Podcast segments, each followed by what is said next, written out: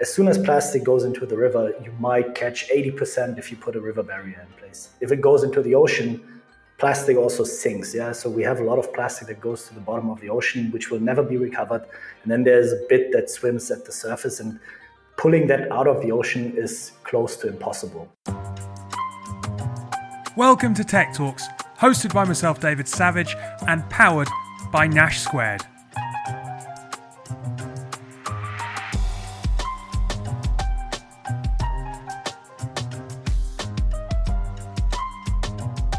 Today's show, we are talking to Joel Tasche, the founder of CleanHub. Um, look, we know there's a climate crisis going on, but what can we do about it?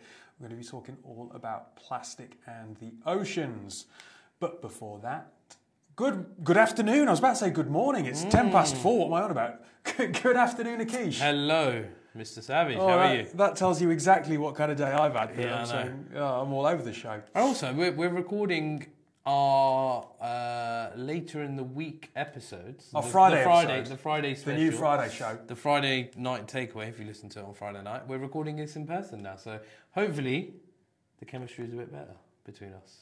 Was the chemistry not good? No, I'm not saying it's not good. But in person, you know, it's a bit. Is this, more... is this the first pod spat? Yeah, no, no. I think we've gone past that. Uh, no, I think it's a bit more. Uh, you know, we are yeah, hopefully coming to you live in person. In sync. Hopefully they can feel it. Yeah. yeah. Uh, just very quickly, I, I, spotted this this afternoon when I was on The Guardian uh, at lunchtime. Steve Jobs wrote a $4 check in 1976. It's been auctioned off for $36,000.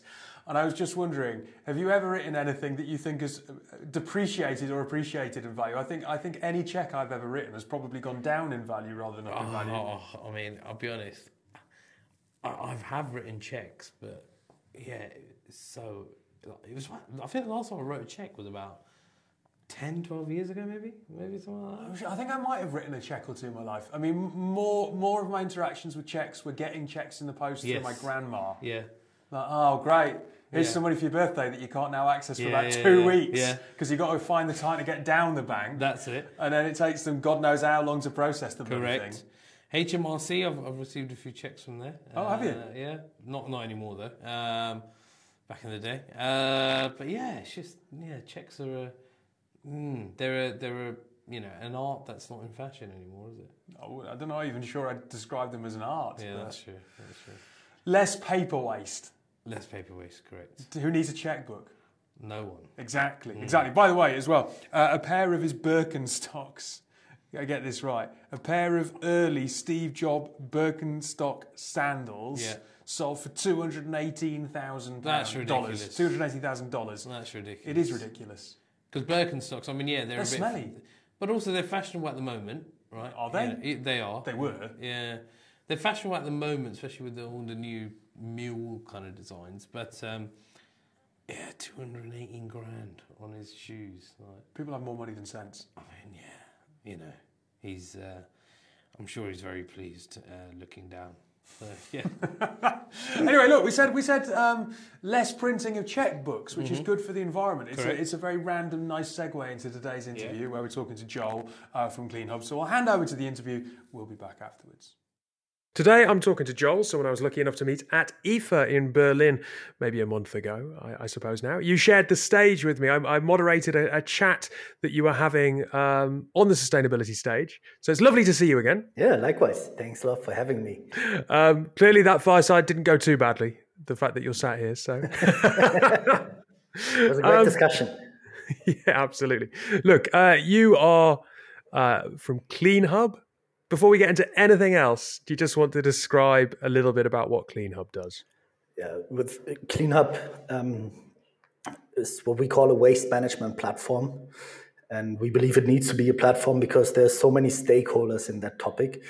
And we have one goal with that platform, and that is what we call to reverse plastic pollution. And what does that mean? It means that we have to collect more plastic than what is being produced. This is obviously a massive goal. And if we achieve that, that would be fantastic. But if you look closer at it, what, what needs to be done for that, it's quite evident. If we say we need to collect more than what we produce, there's two levers. A, how much plastic is being collected, but on the other side, also how much plastic is being produced. And we try to help companies reduce the amount of plastic that they use and at the same time build out waste management infrastructure um, where there is none, mostly in the global south. We're currently active in India, Indonesia, Cambodia, and Tanzania, where, with the help of um, companies, we are paying for waste management and waste collection services so that less trash ends up in the environment, ends up in the ocean. And these are the two core topics that we work on. And in particular, the oceans. I mean, if you, if you go on your LinkedIn, for example, Clean Hub yeah. for Clean Oceans, yeah. why, why that focus on oceans in particular?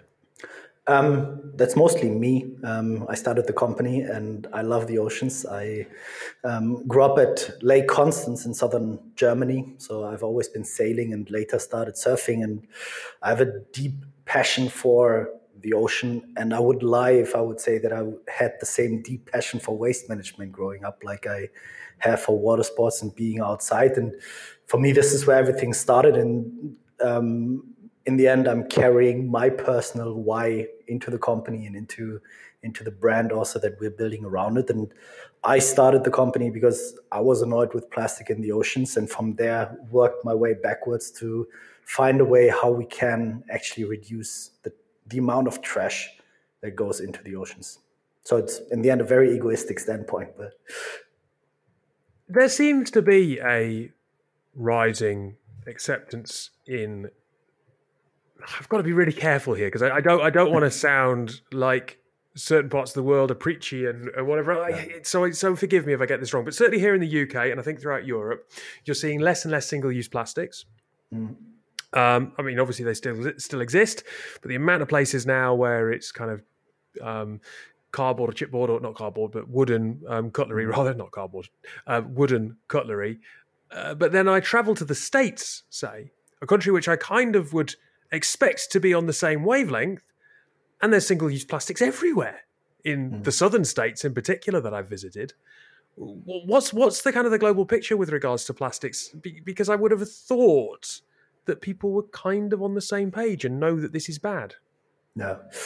Um, I think that the good thing about plastic pollution and plastic in general is that there's very, very few deniers like we have in the climate space because plastic pollution itself is so visible, right? But at the same time, the relation to plastic is quite different depending on where you go. So I also remember when, when I went to the States, when I went to even places like San Francisco, right? You go into a restaurant, even if it's like a small imbiss, but you dine in, you eat there, and you get your food served on plastic tables or plastic um, plastic plates, styrofoam boxes, so you get your pancakes and eat it out of styrofoam, which was quite surprising to me as well. At the same time, the per capita use of of um, plastic is still the highest, where GDP is also the highest. Um, so places like the US, the UK, Germany, we still consume by far the most plastic. The thing is, we have waste management infrastructure. We have um, people that collect the trash and that take care of that trash.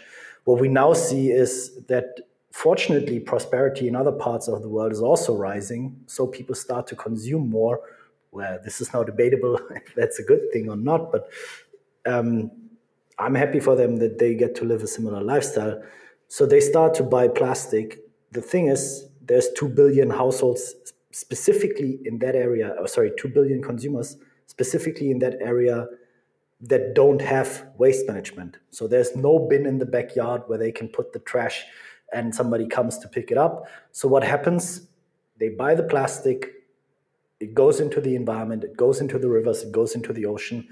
And um, this is obviously a problem, right? And we've seen that in Europe just recently. In Paris, the waste workers went on strike. I think this year the city looked insane within a week because nobody was picking up the trash. Same happened in, in Edinburgh. Um, the waste workers also stopped working, went on strike, and the trash was just piling up on the streets and there was pollution everywhere. So, yeah, consumption is one topic, the management of it is another. Now, if I have a look at kind of how you, you as a business are, are, are trying to find a solution for this, mm-hmm. you don't think it's necessarily about recovering plastic once it's already used in nature. You you very much think it's about stopping it from getting there in the first place and tackling yeah. that root cause. Yeah. When it is so prevalent, how do you go about that? And I'm not saying that obviously you shouldn't be trying, but yeah. you are you are facing a mountain. It's difficult to know where to begin, right? Yeah, and in the end, I think uh, what what helps is a is a principled approach in that case. So um, we say with every household that we connect to waste management, there will be less pollution that goes into the environment. So we're kind of following the path from the plastic in the ocean back to the household and even back to the producer. Yeah? These are, in my eyes, the two core areas where solutions need to focus on. Because only if we get producers to actually produce less plastic, there will be less waste. And only if we get households to keep the trash controlled in one place, in one bag, and don't litter it, um, then we actually have a chance to, to get a grip on the problem. Because as soon as plastic goes into the river, you might catch 80% if you put a river barrier in place. If it goes into the ocean, plastic also sinks. Yeah, so we have a lot of plastic that goes to the bottom of the ocean, which will never be recovered. And then there's a bit that swims at the surface, and pulling that out of the ocean is close to impossible. So we looked at that problem and said, okay, how can we actually build a solution that is scalable, that goes beyond cleaning up a beach at a time, and then the next day it looks the same way again? And um, this is where we said, okay, this needs to be, yeah, as I said, scalable. So it needs to be a platform where local entrepreneurs in the areas where they live can start a waste management business to collect the trash from the households directly. Um, this is not just operationally scalable, but also financially scalable, yeah, because it's the cheapest way to to actually get trash. Because as soon as it's on the beach, if you follow us on Instagram or TikTok, you can see it. We, we did a video. One of the wrappers weighs 1.5 gram. Now imagine how long you have to walk around and pick up trash to get to one metric ton of plastic waste. Where if it is contained in one spot, um, there's way less working time that goes into keeping the environment cleaner. Whilst I don't disagree with any of that, um, and I and I really hope that others buy into the idea. I think that my experience. So I, I am very lucky to have been on some nice holidays, and I have yeah. seen how shocking plastic looks in a location where you don't expect it. Not that it should mm. look normal anywhere, but you kind of get my point. Mm. How alive are the investment communities to this problem? When you go and start talking to them about plastic and removing plastic to beaches, mm. do they see the, the return on investment? Do they kind of understand the challenges? Or do, do they maybe understand but question whether or not there's there's money to be made for them. Mm. Are we talking about like institutional investors, or are we talking about companies that pay for the waste collection? I'm talking about institutional investors initially, but if mm. you want to expand it out to talk talk more broadly, then absolutely do that. It's it's just mm. interesting to know what the appetite, I suppose, is from business to support schemes like these. Mm. So the, the appetite from, from businesses to support these schemes um, is very much dependent on who owns that business. Uh, the majority of our customer base are people that, in my eyes, are good citizens. It's mostly founder and owner-led organizations, and the bigger ones that are publicly owned or or publicly traded, they are feeling the pressure from the regulator because these countries also don't want to to sit there and see how their countries are being turned into like a, a, massive landfill in the end yeah? And this in the end is then also what attracts the institutional investor community because you know waste management is is not a horrible industry um, to to invest in. If you look at the, the big waste management companies that are out there Waste Management Inc. in the US has a market cap of 90, 90 billion dollar. If you look at the German company Remondis, which is mostly family owned, uh, I think family Rethmann lives a pretty good life. Um, if you look at Alba, a German waste management company, they're also doing quite well. Um, also Veolia, these are big companies um, because this is a service that the entire society needs in the end. And what I find particularly interesting is the overall move towards a more circular economy. Because, and this is now going a bit into detail, so stop me if it gets too technical. But um, what everybody's talking about is obviously climate, carbon emissions. And so far, the focus has very much been on scope one and two. And more and more, people are talking about scope three emissions. So, what happens in the supply chains themselves? Yeah. And the major contributor there is the fact that you constantly have to buy new raw materials that come from drilling for oil, that come from mining, that come from heavy industry. And um, the only way how you can really get that down is if you learn how to reuse waste as a raw material um, and building out access to waste, turning that back into raw material. This is, I think, the, the, the big, big opportunity because then suddenly you're not a waste management company anymore, but you're a modern mining company. Like you're competing with the BPs of the world, with the Shells of the world.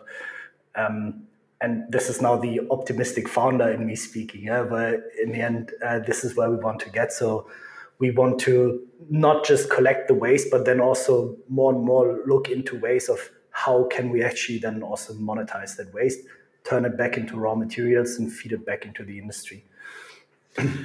Let me ask a question then that. Yeah. Um, don't know, it might not be particularly elegant, but you talked about feeling the pressure from regulators being something that is changing the behavior of big companies. You also mentioned that some of the founders that you're talking about, they are good citizens, yeah. and that there is that pressure there. With regards to changing habits and mm-hmm. processes, what is more effective? Because it would seem to me that one of these could potentially lead to well both might lead to greenwashing rather than real action so when we're when we're looking for real change is hmm. pressure from regulators or pressure from consumers more effective i think pressure from consumers because yep. in the end if you look at the the companies that are responsible for plastic pollution it is mostly consumer packaged goods um, and as long as the consumer is not demanding change, why should they change their, their business model, right? If if everything is going well, even if the regulators should, are telling them that they have to. I mean, you have in in some places in the world, you have laws in place that enforce companies to pay for the waste that they produce, but they just ignore it. Like these laws are not necessarily then enforced. But what changes is if, and this is actually what we are building a lot of our hope on if we show to the world and also to consumers, look, there are two ways of doing business. One is the, the conscious way, where you say, okay, I understand as a business, I have externalities. Every business has these. There's not a single business that is producing anything that does not have externalities, meaning a negative impact on the environment. But I can take responsibility for that and try to reduce that to an absolute minimum.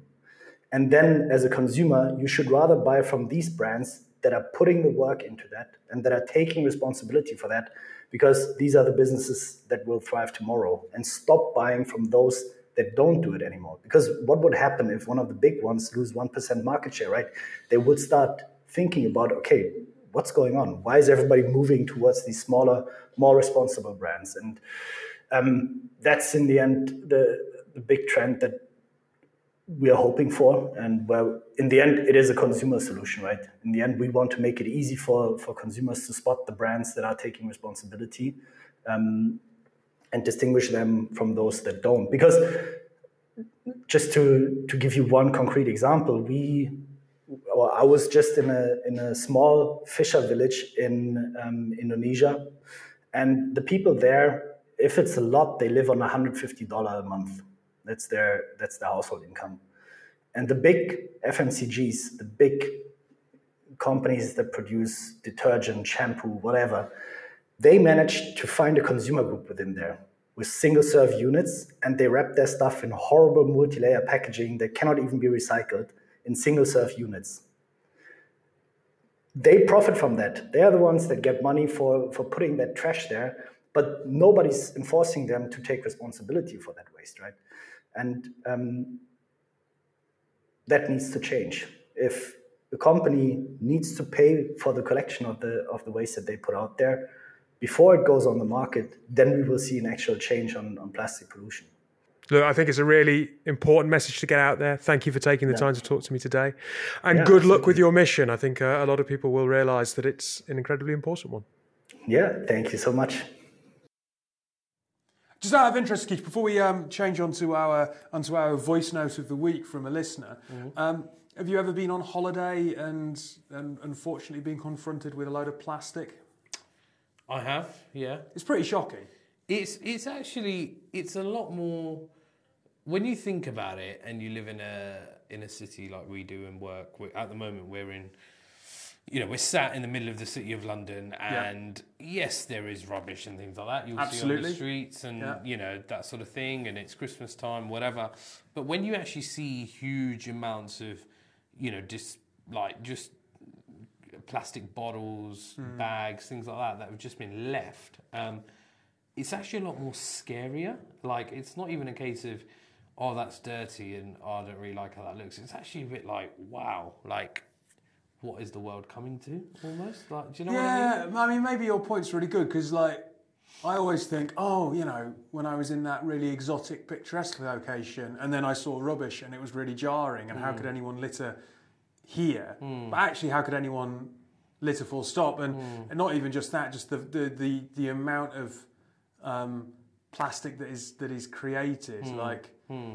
it's the fact that it's everywhere and littered you know you see you see plastic bottles just thrown by the sides of yeah. the road, and yeah. people are obviously too lazy to put stuff in the bin when they yeah. need to drive through McDonald's or whatever else. And it is just, it's disgusting and it it's is. terrible. It is. And also, the, the places where I've seen it, um, you know, where I've seen it quite a lot actually is, is, um, um, is back home in Pakistan when I went back. And, and Pakistan actually has a coastline and, and quite a picturesque coastline actually. Mm. But the people that go to the beach and stuff, like families there for a day, they'll take you know food, drinks, um, that sort of stuff. But then there is just no concept of clearing up after themselves. Yeah. So they will go to the beach, they will do all these things, and they will just leave everything. Yeah. And and I remember uh, waking up like on on a morning and kind of um, you know my um, my cousin there was like, oh, you know.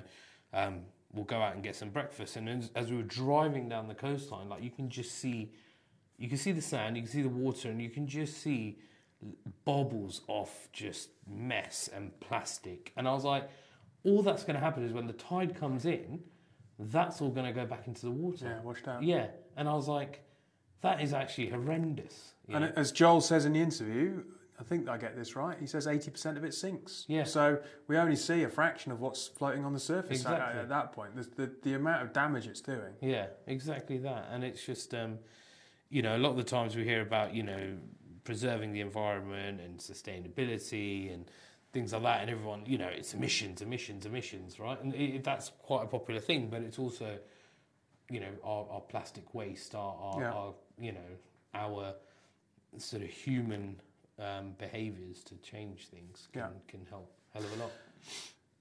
Joel, thanks for being our guest. We're going to spend a few minutes at the end of the show talking about our voice note of the week. As, as hopefully people are aware now, Friday's show, we're encouraging listeners to send in a voice note with a tech story or something they think tech, tech founders should be talking about. Yep. Sarah from Follow and Heard has, has radioed in with this.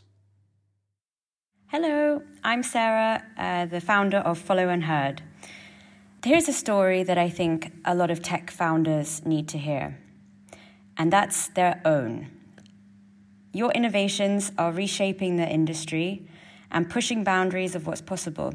But I feel a lot of tech leaders are missing one really important factor, and that's actually telling their own story. Um, your technology might be awe inspiring, but without that right marketing strategy, it's like a book that's just basically waiting to be read, a masterpiece waiting to be unveiled. So here's the secret your brand isn't just the technology, it's the story behind it. It's your story.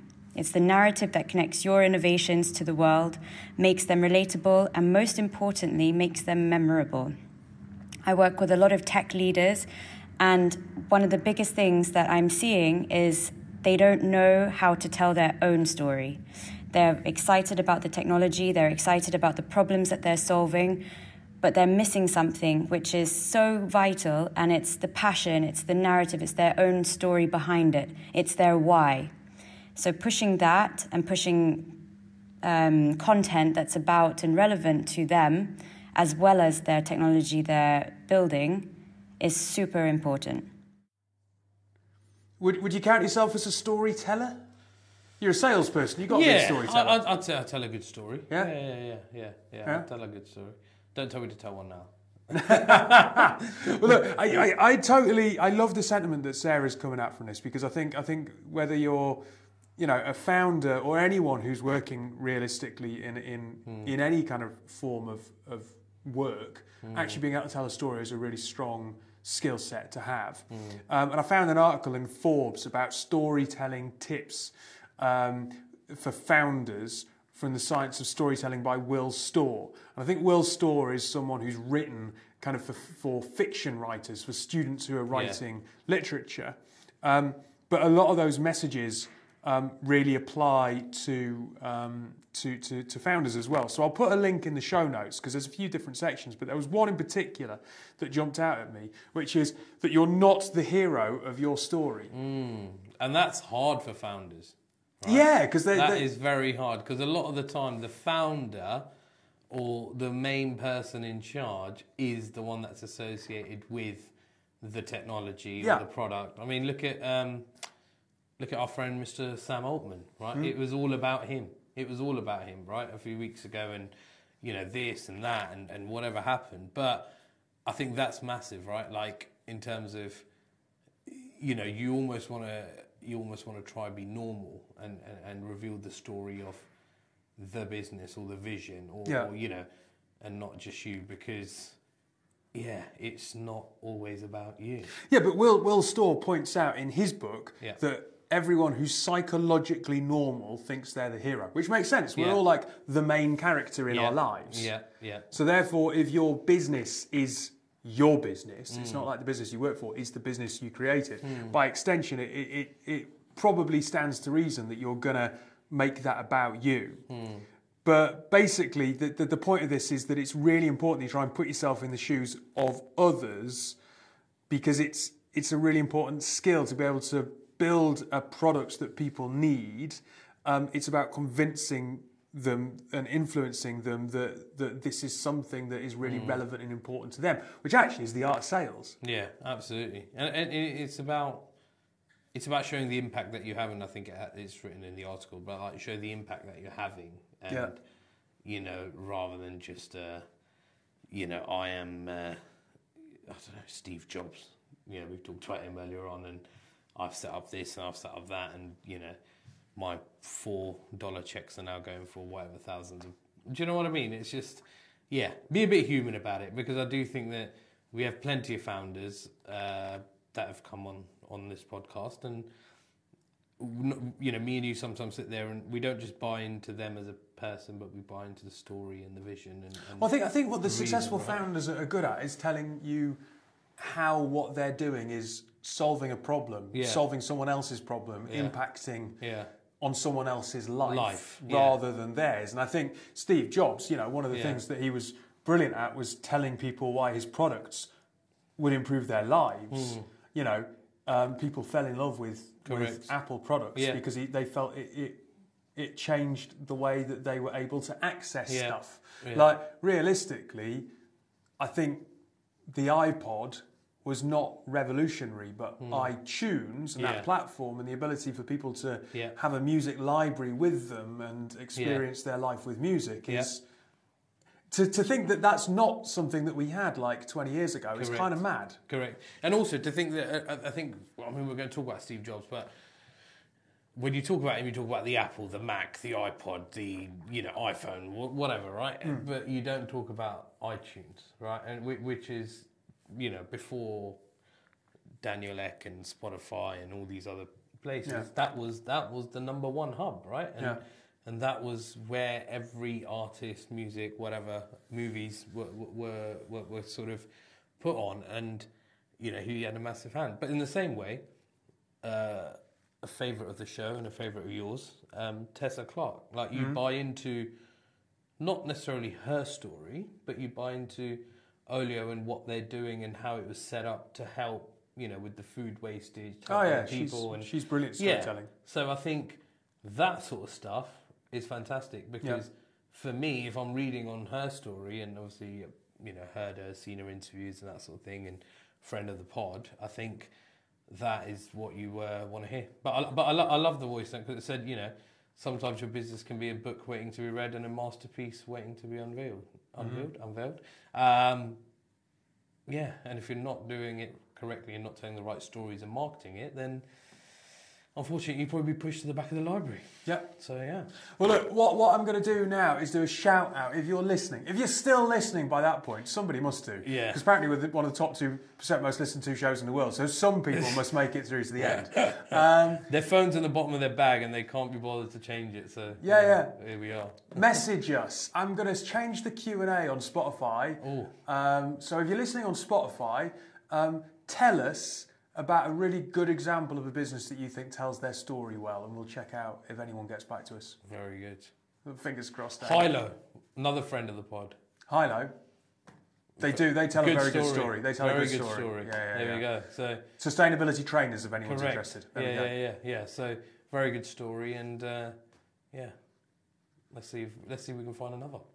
We're going to be back on Monday with a show about how not to be a dick. Brilliant. Do you want me on there or? Oh, always. Get some tips for both of us. Might struggle with that one, but uh, we shall see. Tech Talks is hosted and edited by David Savage. It is produced by Nash Squared. And we have special thanks to Lemsey for supplying music to this show.